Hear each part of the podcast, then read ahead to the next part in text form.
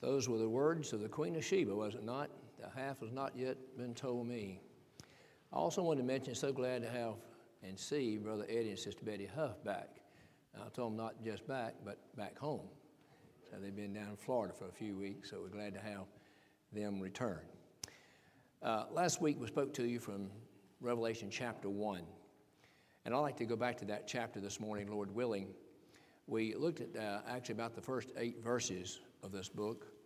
The word revelation literally means to unveil, it means to make manifest. And I've kind of thought about it like uh, if you went to an art show and they had a very well known, famous uh, piece of art there that you really wanted to see. When you got there, they had a covering over it. And at the proper time, someone just took that covering off, and for the first time, you could see what that piece of art that you'd heard about looked like. And so, in the book of Revelation, the Apostle John, under the direction of the Holy Spirit, is going to unveil the Lord Jesus Christ, going to manifest the Lord Jesus Christ in a very special manner, a special way. Uh, this book was written to encourage the seven churches of Asia, specifically at that particular time. But it was also a book that was written to encourage the saints of God throughout the generations, throughout the centuries. This world we live in can be discouraging. It's easy to get discouraged. It's easy to get down in the valley, etc. But these seven churches, those who made up these seven churches, were going through sufferings and persecutions because of their discipleship. That's a different type of suffering than what we might normally consider. You can suffer for various things.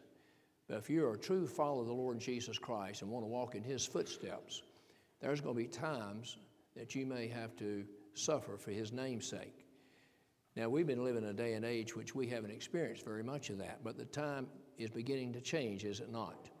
There's a lot of antichrist spirit here in this world.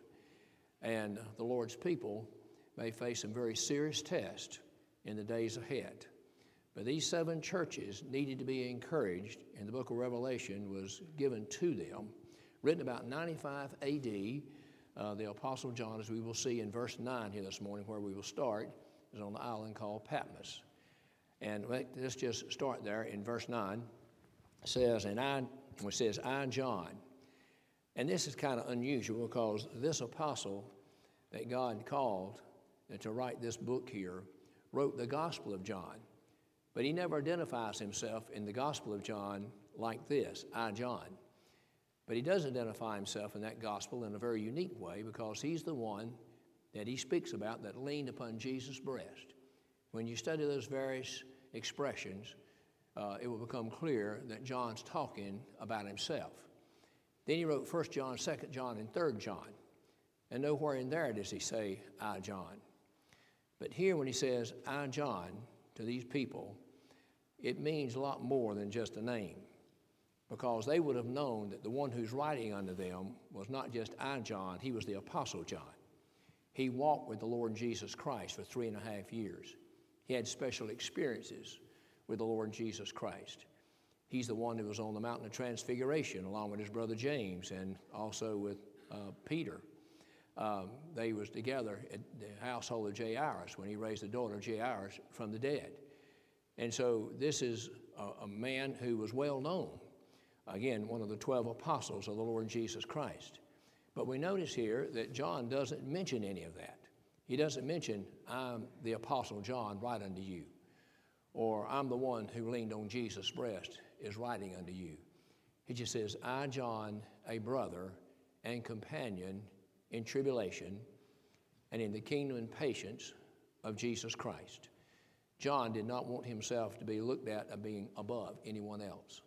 He says, I'm a brother, in this case, in tribulation. Now, the word brother in the Bible, in the four Gospels, oftentimes has reference to just natural relationships.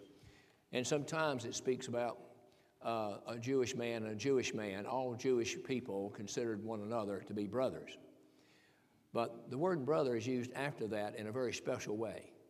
We call each other brother and sister in Christ for a reason, because we have a kinship, a spiritual kinship that is stronger and greater than our natural kinship.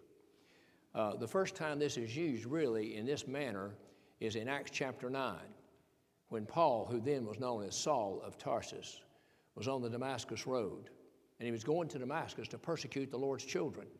He had letters of authority to do so.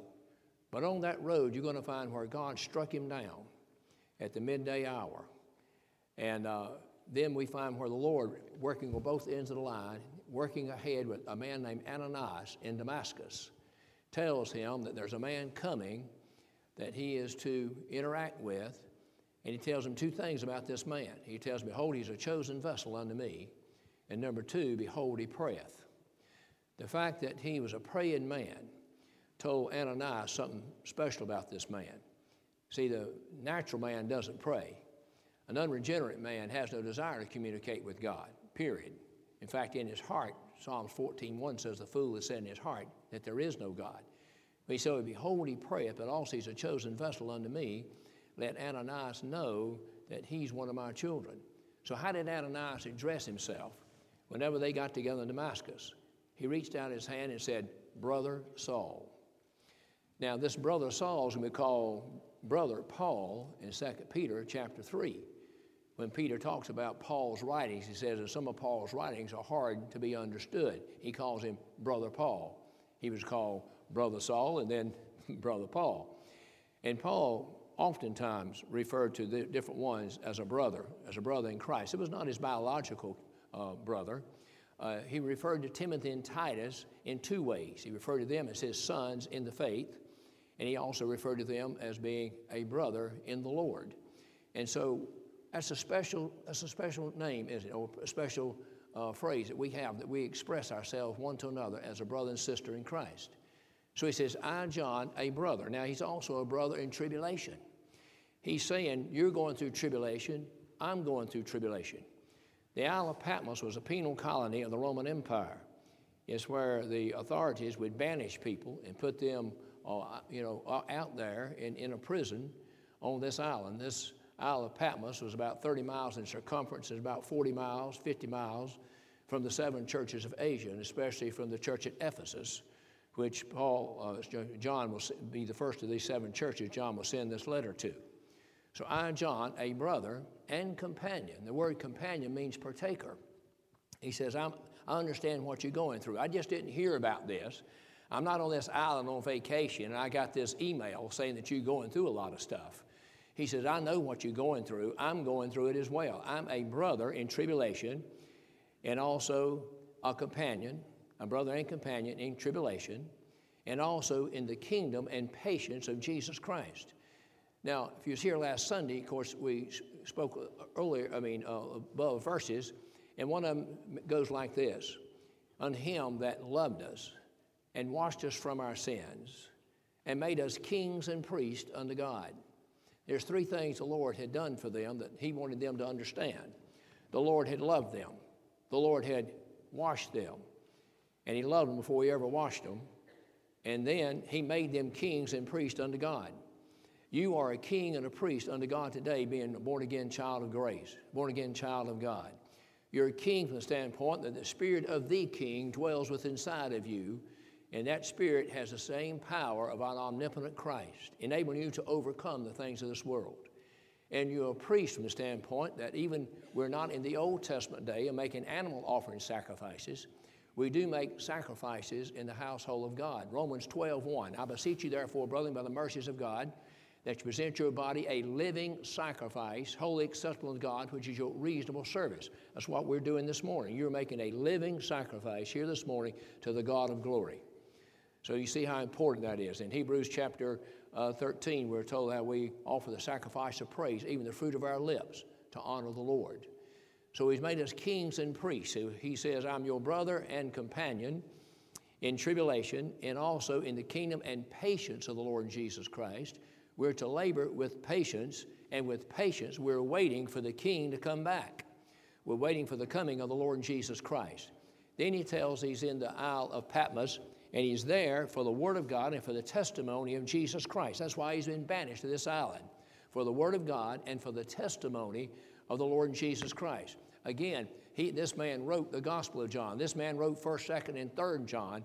So, for the Word of God and for the testimony he had of the Lord Jesus Christ, we find that John has been put on this island.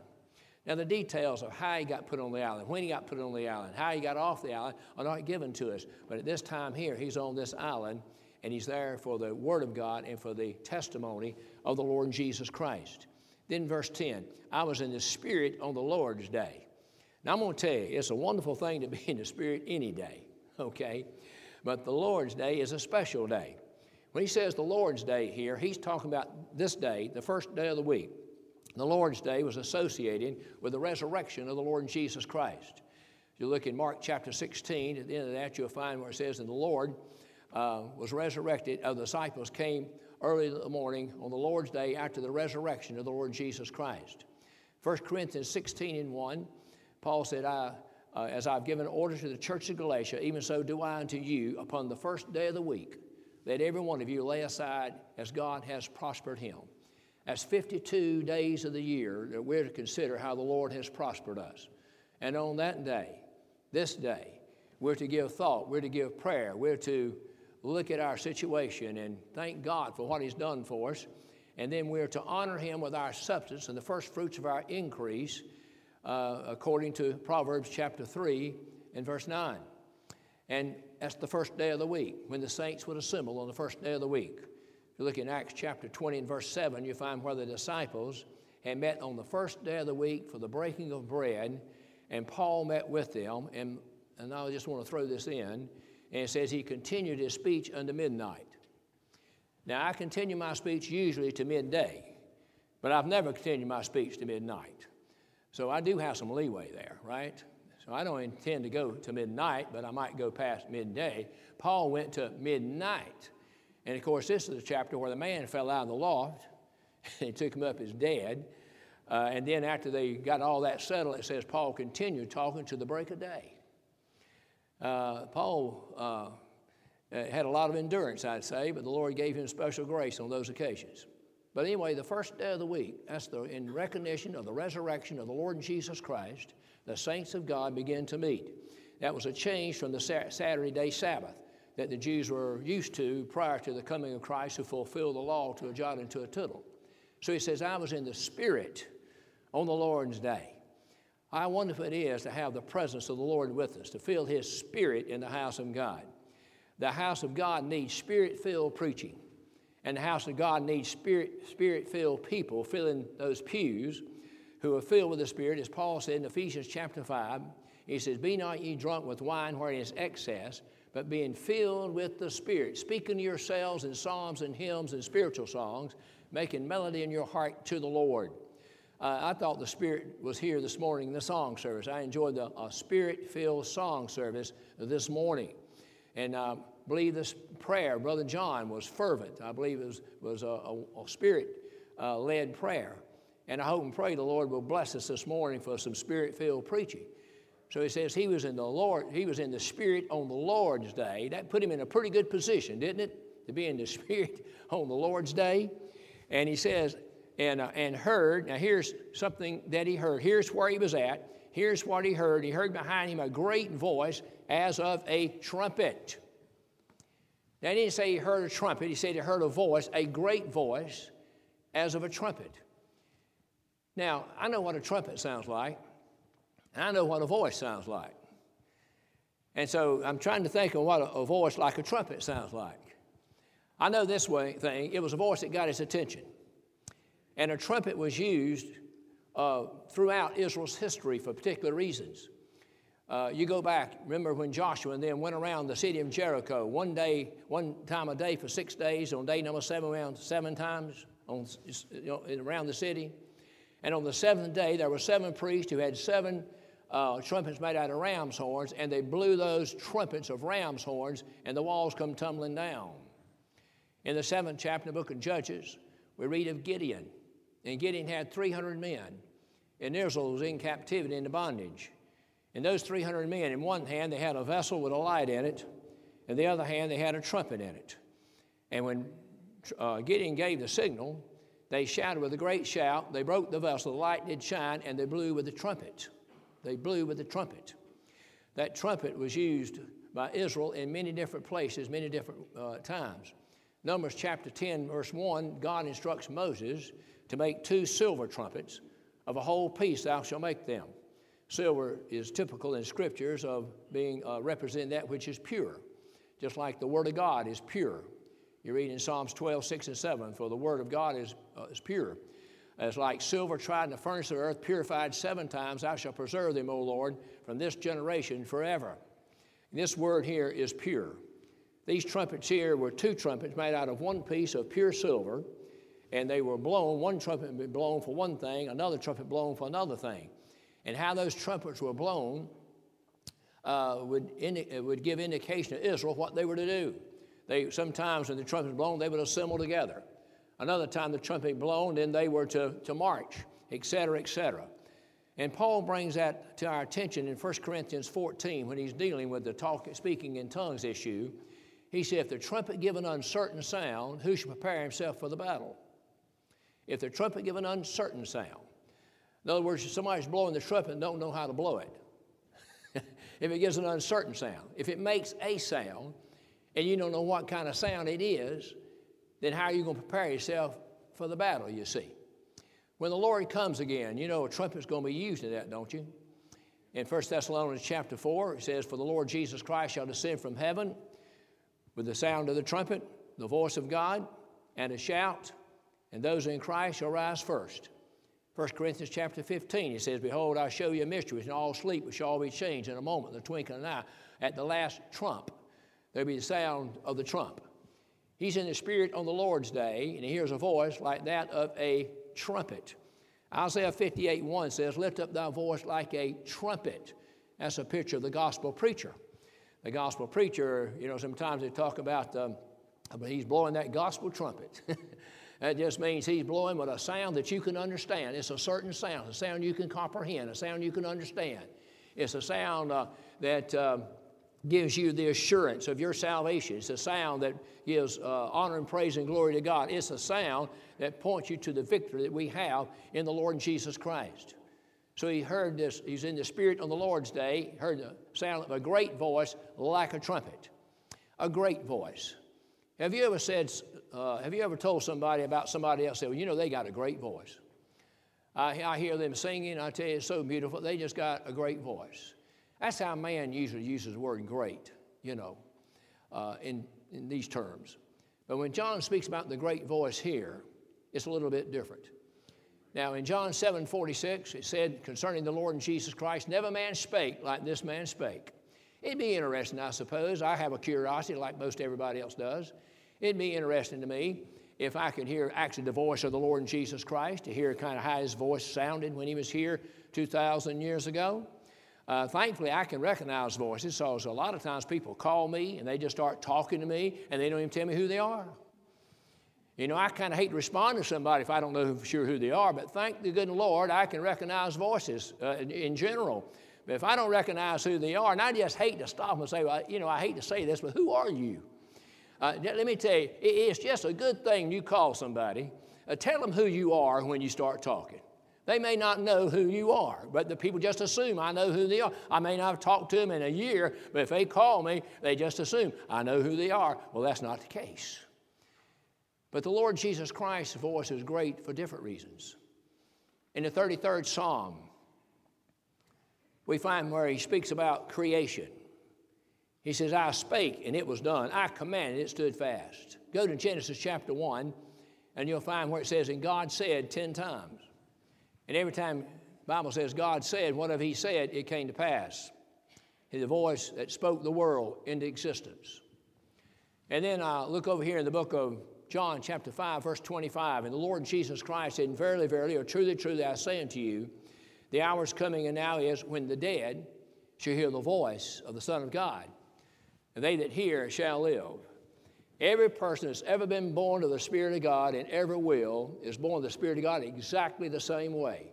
It is not by hearing the voice of the preacher. It is not by hearing the voice of mother and father and brother and sister or anybody else. It's by hearing the voice of the Son of God. You've already heard the words of the Son of God, several of them. I've already quoted you the words of the Son of God from various places. I just did in John 5 25. That's the words of the Son of God. People not born again by the words of the Son of God, they're born again by the voice of the Son of God. the voice speaks and life is given, just like it was when he came to the grave of Lazarus. He said, Lazarus, come forth. I'd say that was a great voice, wouldn't you? Lazarus heard the voice, responded to the voice, obeyed the voice, and he came forth right out of that tomb, just like the Lord told him to do. Lazarus come forth. There was no hesitation. There was no delay. It happened immediately. That's what happens in the work of new birth. There's no hesitation. It happens immediately. When God calls a person out of a state of death and sin to a state of life in Christ, He borns him with the Spirit of God because He speaks with a great voice. I want to ask you a question this morning. If you believe in the resurrection, I trust that you do, and you believe in the second coming of the Lord Jesus Christ, which I know that you do, that certainly makes up our articles of faith, how do you think your body is getting out of the grave? When the Lord comes again, and He's going to take you to glory, how is your body going to get out of the grave? The Lord explained that three verses later from where I just quoted in John 5 25. He moves down to John 5 28. He says, Marvel not at this, what I've been telling you, for the hour is coming when there in the graves shall hear his voice. It's going to take the voice of God to get your body out of the grave. The voice of God will speak, and your body will hear, and it will be resurrected and come right out of that grave. It takes the same power to get your body out of the grave it did to get your soul out of a state of death and sin to a state of life in Christ. It takes the same power, the great voice, of the life giving voice of Jesus Christ, to born you again, is going to take to get your body out of the grave, out of the cemetery, his second coming at the end of time. The voice of the Son of God does both. It's a life giving voice, in other words. And then when he preached and he taught here in this world, again, we go back to John 7 46, after he got through preaching that some of them, their response was this Never man spake like this man spake. He spake in a way that astonished the people. They were astonished at his teaching, they were astonished at his preaching, they were astonished at his doctrine that he spoke. Now, he heard a great voice. And yet, this great voice is spoken of in the experience of Elijah as a still small voice. That's how great God's voice is. So he heard this voice, a great voice of a trumpet, saying, I am Alpha and Omega Alpha and Omega is the first and last verses of the Greek alphabet. The alphabet's made up of letters. You use letters to make words. So, what's Jesus called in 1 John 5 7? There are three that bear record in heaven the Father, the Word, capital W, and the Holy Ghost, and these three are one. In John's Gospel, in the opening chapter, chapter 1, verse 1, the beginning was the Word, the Word was with God, and the Word was God. All things were made by Him. Without Him was not anything made that was made. See, He is the Word. In other words, Jesus Christ is God's communication with His people here on this earth. He's our mediator between God uh, and man. He, he's in between. There's one mediator between God and man, the man, Christ Jesus. He is the Word, the living Word. And Hebrews 1 and 1 tells us that God, who had sundry times and divers manners spake in times past and the fathers by the prophets, has spoken in his last days by his Son. Uh, sometimes you might speak about somebody as being a great communicator. No one has ever communicated like Jesus. Jesus can communicate with the dead as well as the living. Never man spake like this man spake. He's Alpha, he's Omega, he's the first, he's the last. He says, What thou seest. Now, we, we've noticed what he heard. Now we're going to see what he saw. What thou seest, write in a book and send it to the seven churches which are in Asia unto Ephesus, unto Smyrna, unto Pergamos, and unto Thyatira, unto Sardis, unto Philadelphia, and to Laodicea. That's his responsibility. He should take what he's heard, what he's seen, he should write it in a book. This be by divine inspiration. This will not be John's ideas, John's thoughts, John's philosophy, John's, uh, you know, uh, um, whatever he might think. Sometimes people, uh, you know, uh, kind of, uh, they'll express themselves in this kind of way, and I don't think they really understand what they're saying. They'll be talking about a Bible subject, and they'll say, Well, in my opinion, the Bible is not a book of opinions, my friends. The Bible is not a book of opinions. The Bible is a book of truth. Or the way that I see it, it is not based on how you see it, not based on how I see it, it's not based upon my opinion. It's based upon what God's beloved Word says. That's what it's based on. And so we don't need to start drawing conclusions about anything based upon our opinion about how we see it. When we study a Bible subject, we study the subjects in the Bible from the first thing that's said about it to the last thing about it said about it before we ever draw any conclusions. Now, he's going to write these by divine inspiration. He's going to send it to seven real, literal churches that existed in that day and age who were made up of people just like you.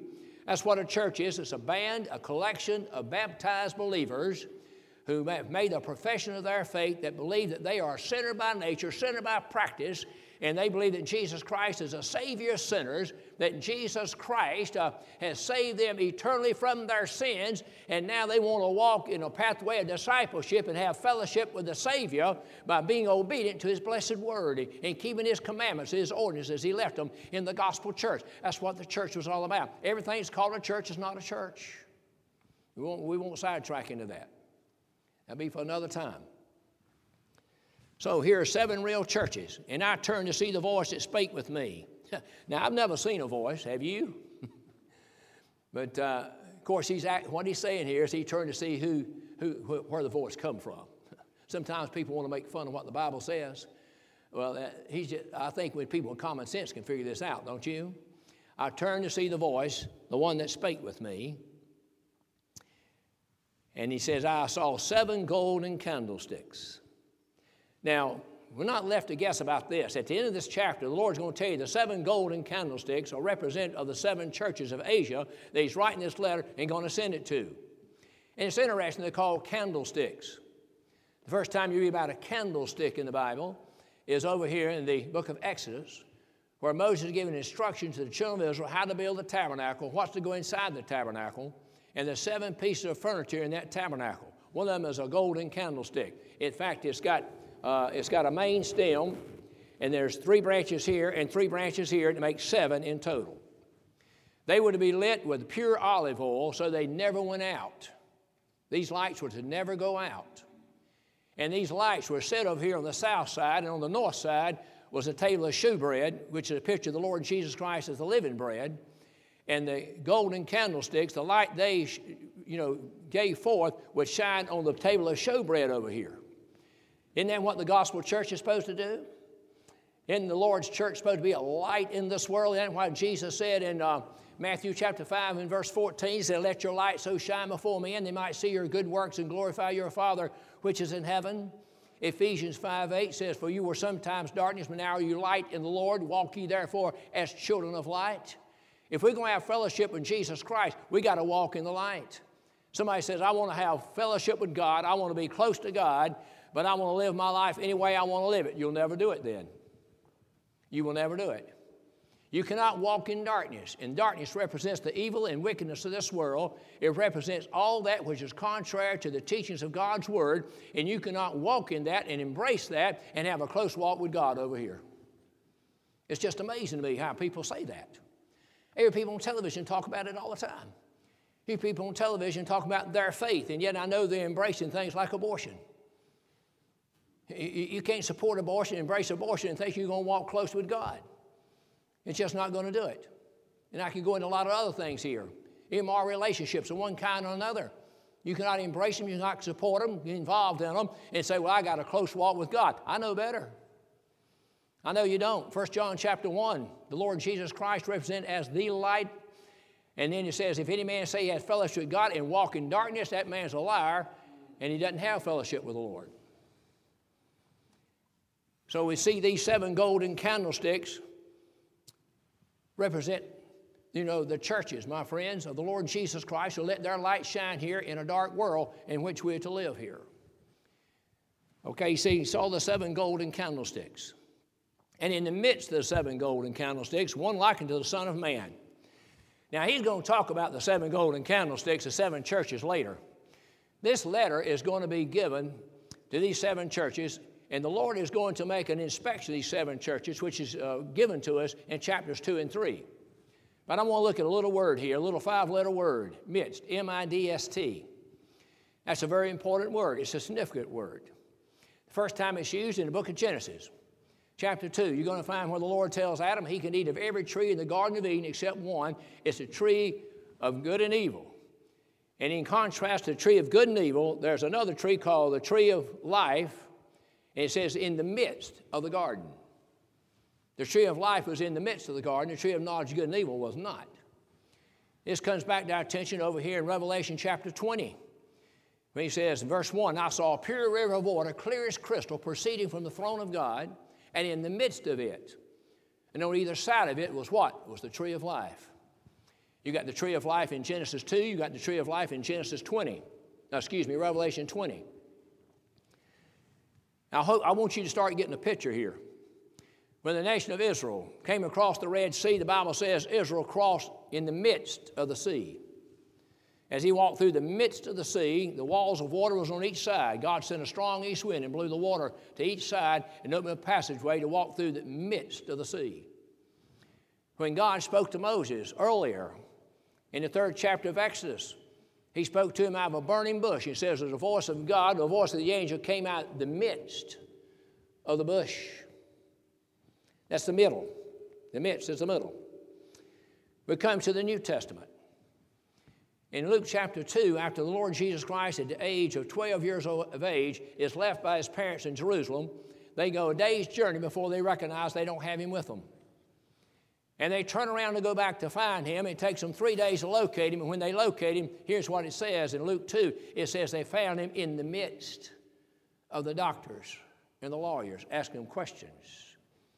When Jesus was in the ship in the first storm, recorded in Matthew chapter 8, the Bible says when the ship was in the midst of the sea.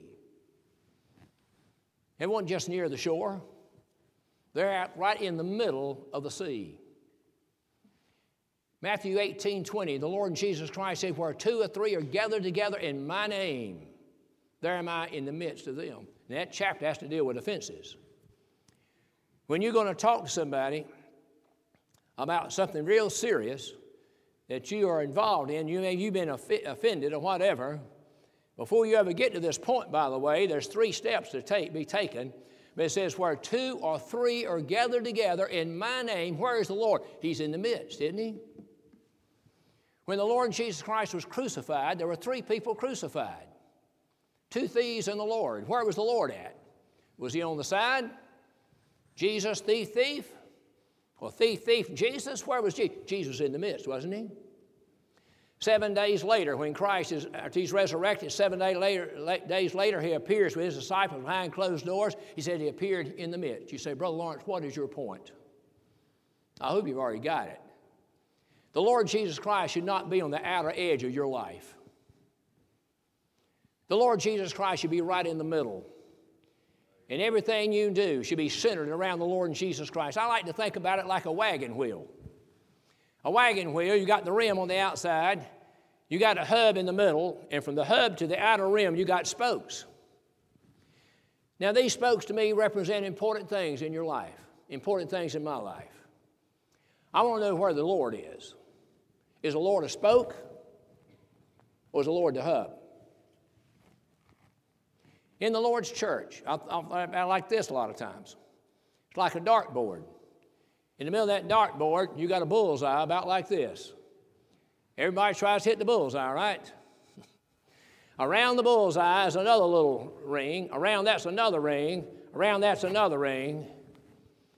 In the Lord's church, the, the faithful, the committed, the reliable, the ones you can really depend, depend upon are in that bullseye. Then you got a layer right around it, pretty dependable, most time dependable, you know. Count on them as a rule, but maybe not every time.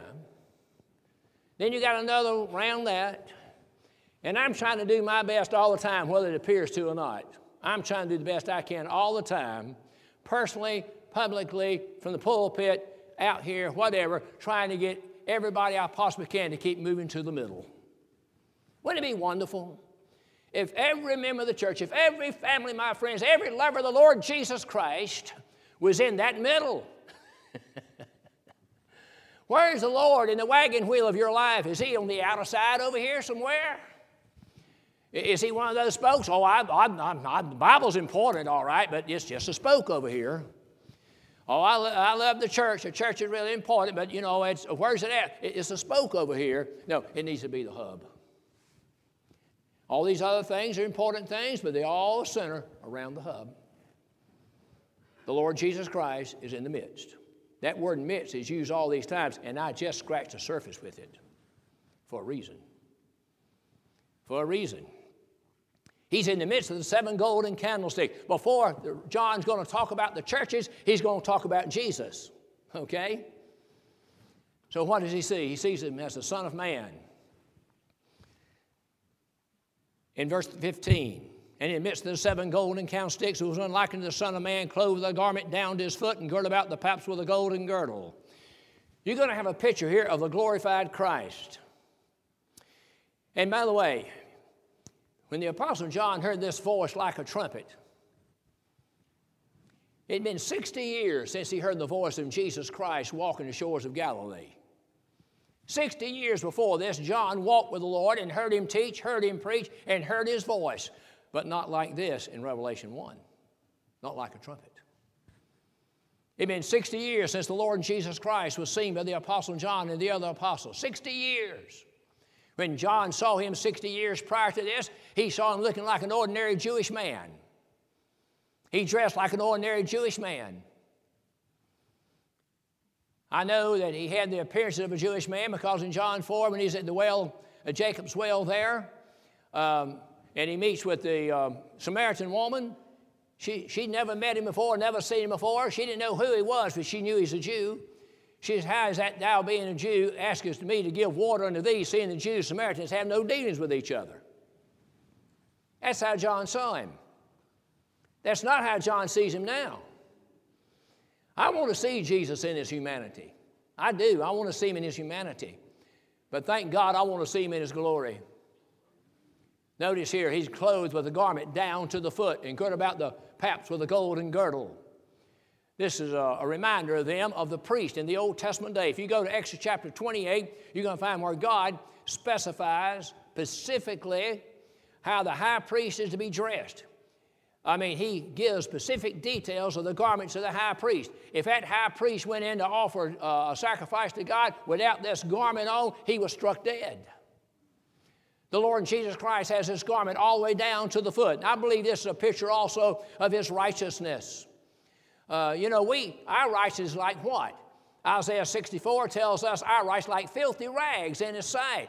Well, I'm saying this garment is not a, a, garment of filthy rags. This is a glorious garment. This is a garment that goes all the way down to it. It's the garment, my friends, of the perfect life of Christ and his righteousness. And he's girded about the paps with a golden girdle, not just any kind of girdle, but a golden girdle. It's kind of, uh, it was used uh, by the Jewish men, you know, to, to, keep, uh, to keep the garment from being under the feet where they'd trip on the garment like a man wears a belt to, you know, tighten it up and keep it, uh, you know, so he doesn't trip over his, trip over his pant legs like I've seen some do. I'm telling you the truth. I don't know how they walk. I mean, they walk uh, like this, and one hand's back here with the pants pulling them up all the time. I, it's amazing to me how that can be uh, comfortable. It's amazing to me how that can be uh, whatever, fashionable. If it takes that to be fashionable, brother, I'm never going to be fashionable. I tell you that now. So he's girt about with a golden girdle, dressed properly. Then it says his hair and his hairs was white like wool. That's a, that's a picture of the eternality of the Lord Jesus Christ. He's eternal. He's from everlasting to everlasting. In the book of Daniel, he's spoken of as the ancient, capital A, the ancient of days. In the book of Micah, chapter 5 and verse 2, he's spoken of here as being from, uh, from days of old, even from eternity. He is the eternal Son of God. Also, white displays uh, uh, uh, knowledge and wisdom, and certainly Christ is wisdom personified. Then it says, His eyes were as a flame of fire. The eyes of God are mentioned numerous times in the Bible. Uh, I like to think about Second uh, Chronicles over here, where he says his eyes ran to and fro throughout the whole earth to show himself strong on behalf of them whose heart is perfect toward him. The eyes of God represent the omniscience of the Lord, that He sees all and knows all, but they also eyes of fire. He sees not only all the righteous, uh, my friends, He sees all the wicked and also all the evil. And then it says, His feet were like unto fine brass, if burned in a furnace. This would remind the, the people there that day again the offering made in the tabernacle. The very first uh, uh article of furniture was the brazen altar. And that's where the sacrifice was made. That's where the sacrifice was slain. And the blood, you know, came forth. So his feet like fine brass. This is a picture, my friends, of Jesus Christ in a glorified state, but in his judge slash kingly uh, position. So here's his feet. And then his voice as a sound. Think about his voice again. He already spoke about his voice being great, but his voice as a sound of many waters. If you've ever been to uh, Niagara Falls, you can hear, the, or any big waterfall, and you're trying to say you're trying to find a waterfall, all you got to do is follow the sound, right? Before you ever find it in the deep forest or in the Smoky Mountains, wherever you may be, you know, you might be getting close, you're trying to follow it, but you maybe can't, and all of a sudden you hear something. You what you hear, you're hearing the waters coming over the fall. Or you go uh, to Niagara Falls and listen to that sound. He says his voice is the sound of many waters, a roaring sound, a sound that would get your attention. And he had in his right hand seven stars and he's going to tell us a little bit later on those seven stars are the seven angels to the seven churches. And out of his mouth went a sharp two edged sword. In the book of Hebrews, chapter 4, we find him telling us in verse 12 For the word of God is quick and powerful and sharp and any two edged sword, piercing even to the sunder of soul and spirit, and a discerner of the thoughts and intents of the heart. That's the living word, the Lord Jesus Christ. He out of his mouth went a sharp two-edged sword. A two-edged sword can cut in, you know, either way you use it. And so that's what's coming out of his mouth. What, what do you find in the book of uh, Ephesians, chapter 6, on the armor of God? Put on the whole armor of God. And part of that armor is what? The sword of the Spirit, which is the Word of God. So out of his mouth went a sharp two edged sword, and his countenance was as the sun shineth in his strength. In the Old Testament, the sun the literal natural sun, is an image or a picture of God in many different ways. I'll just use one here. In the book of Malachi, chapter 4, verse 2, it says, Unto those that fear his name shall the Sun of Righteousness arise with healing in his wings. Uh, isn't, it, wonderful you know, on a cloudy, drizzled day when it's just uh, chilly and cold and all of that, and then all of a sudden the sun pops out. Isn't that wonderful? And you, and you can tell the difference. You can just feel the warm rays of the sun. The sun is such a blessing, is it not? It gives us light, it gives us warmth, it gives us heat. And in the Old Testament, it was a picture of God. And it says, and the Sun of Righteousness, spelled with a capital S here, not S O M, but S U M. And the Sun of Righteousness shall arise with healing in his wings. And I'm telling you, after spending three days and three nights in the heart of the earth, he arose with healing in his wings and sin was put away, and death was conquered, my friends. And the Lord's people now have been delivered from that prison of, of despair by the knowledge of the Son of God that He's victorious, and we're victorious with Him. And you know, the sun is a blessing. But if you go out in the middle of July and August when it's 100 degrees, and you don't have sunglasses and you don't have a long sleeve shirt, one thing and another, that same sun that felt so great in April and May can burn you if you're not careful. And his countenance, this is his countenance, was like the sun shining in its strength. Midday, when the sun is shining its brightest, it would be very unwise to try to look into that sun. You know, it just would be. It could do irreparable damage to your eyes because it's so bright and so brilliant. And that sun is just a type of the brilliance of the Son of God when he shines in his strength. When he saw this, he says, I saw him, I fell at his feet as dead. now, John didn't die, but he fell at his feet as dead because of the awe of the situation, of just what he saw. See, that's what's missing a lot in the world today is reverence for God reverence for God. Uh, you know, in the book of Isaiah, chapter 6, it says, The year that King Uzziah died, I saw the Lord high and lifted up, and his train filled the temple. And when Isaiah saw that, you know what he said? He said, I'm a man of unclean lips, and I dwell in the midst of a people of unclean lips. That's how it made him feel uh, in that particular time. When you see God in all His glory and all His majesty, my friends, uh, it ought to uh, bring an awe about you and your feelings and, and make you see how little you are and how poor you are and how undone you are. And you're nothing, just nothing in the sight of God by human nature. But the other hand, you are a prize to the Lord because you're a child of His, of, of His love, you're a child of grace, you're an heir promise, and you can, uh, you can feel good about that, you see. He fell as if he was dead. Go read the book of Daniel, chapter 10, same experience. Read Ezekiel, chapter 1, the last verse of chapter 1, same thing. When Ezekiel saw all those great visions of God, he fell down at the feet of God as if he were dead. See, the problem most people have is see man too high and God too low. If you see yourself any more than just the grass of the field, the dust of the earth, you see yourself too high.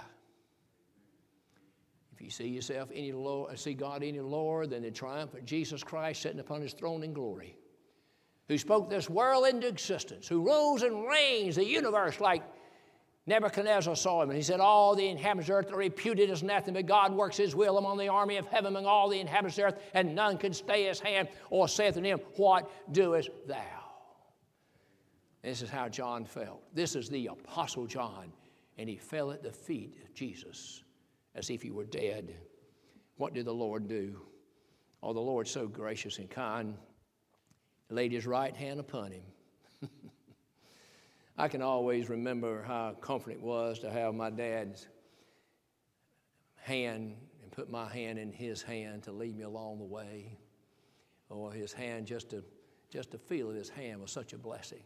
Generally speaking, there were times he used his hand for other reasons, uh, but anyway, generally speaking, he just lays his hand, right hand on John. He says, "Fear not." If you want to look up the expression fear not, set aside several hours. It'll take you several hours to find all those fear nots in the Bible. This is the last one. The very first one is in Genesis 15 1 when God speaks to Abraham. When he came back from the battle of the kings, he says, Abraham, fear not, I am thy shield and thy exceeding great reward. Here he puts his hand upon him and says, Fear not. He said, I'm he that liveth, was dead, and behold, I'm alive forevermore, and I have the keys of hell and death. You don't have to fear life because Jesus Christ is the living one. Jesus said in John 10, I've come that you might have life, you might have it more abundantly. In John chapter 14, verse 19, the Lord Jesus Christ said, Because I live, ye shall live. You don't have to fear life because you've got the living one that's taking care of you and watching over you. You don't have to fear death. You don't have to fear death because the Lord Jesus Christ experienced death. The Lord Jesus Christ conquered death. You go to Hebrews 2 14 and 15, he says, As the children partake of flesh and blood, he likewise took part of the same, that through death he might destroy him, have the power of death, that is the devil, and deliver them who through all their lifetime was subject to fear for the fear of death, and they were subject to bondage, they've been delivered. So you don't have to fear death and you don't have to fear eternity. Because the eternal one has given you eternal life. And life and death cannot separate you from the love of God. You remember one of these seven churches. And one day somebody says, I need your attention. I got a book. I need to read it to you. It just came from the hands of the Apostle John. We believe it's delivered unto us by God through John. I only have one copy. I'm going to read it to you. He begins reading. When he gets through the first chapter, 21 to follow, when he gets through the first chapter, how are you going to feel? You've read about one who has loved you and washed you as white as snow. You've read about one who's made you a king and priest unto God. You've read about one who says, I'm Alpha and Omega, the first and the last, beginning and the end. You've read about one who says, I'm he that is and was and is to come. You've read about one that's going to walk in the midst of the seven golden candlesticks. He's going to be in the middle of it. You've read about one in his glorified state. You've read about one who says, Fear not, I'm he that liveth. I was dead, and behold, I'm alive forevermore. Evermore sounds pretty good to me. If He lives forevermore, you will live forevermore with God, my friends. I just got a feeling those seven people, those seven churches begin to feel a little bit better. I believe they got to feel a little bit stronger. I think they got a little bit encouraged. I come to church for various reasons, brother. First of all, the Lord just told me to. He says, You need to be in the house of God on the first day of the week. That, that's, uh, that's all I need to know right there. But I have learned by experience when I come to God's house with God's people and feel the presence of God, when I leave that place, brother, I feel better than I did before I got there. I feel more lifted up, more encouraged, more edified, more built up in the holy faith. How about you today? I've never been in a house, I believe I can say this honestly and truthfully, that I've never been to God's house, brother, and left there feeling worse than I did before I got there. I like to have the assurance. My wife and I have been married 53 years plus. And she, when she tells me she loves me, I know she means it. She's been telling me that for 53 years. Somebody says, Aren't you tired of that? No, I am not.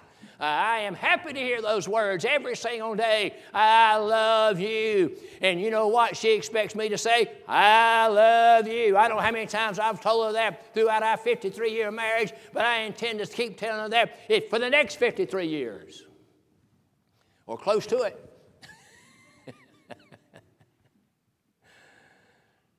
well, anyway, these churches had to be tremendously encouraged after just hearing the very first chapter read to him of this marvelous book. What you got,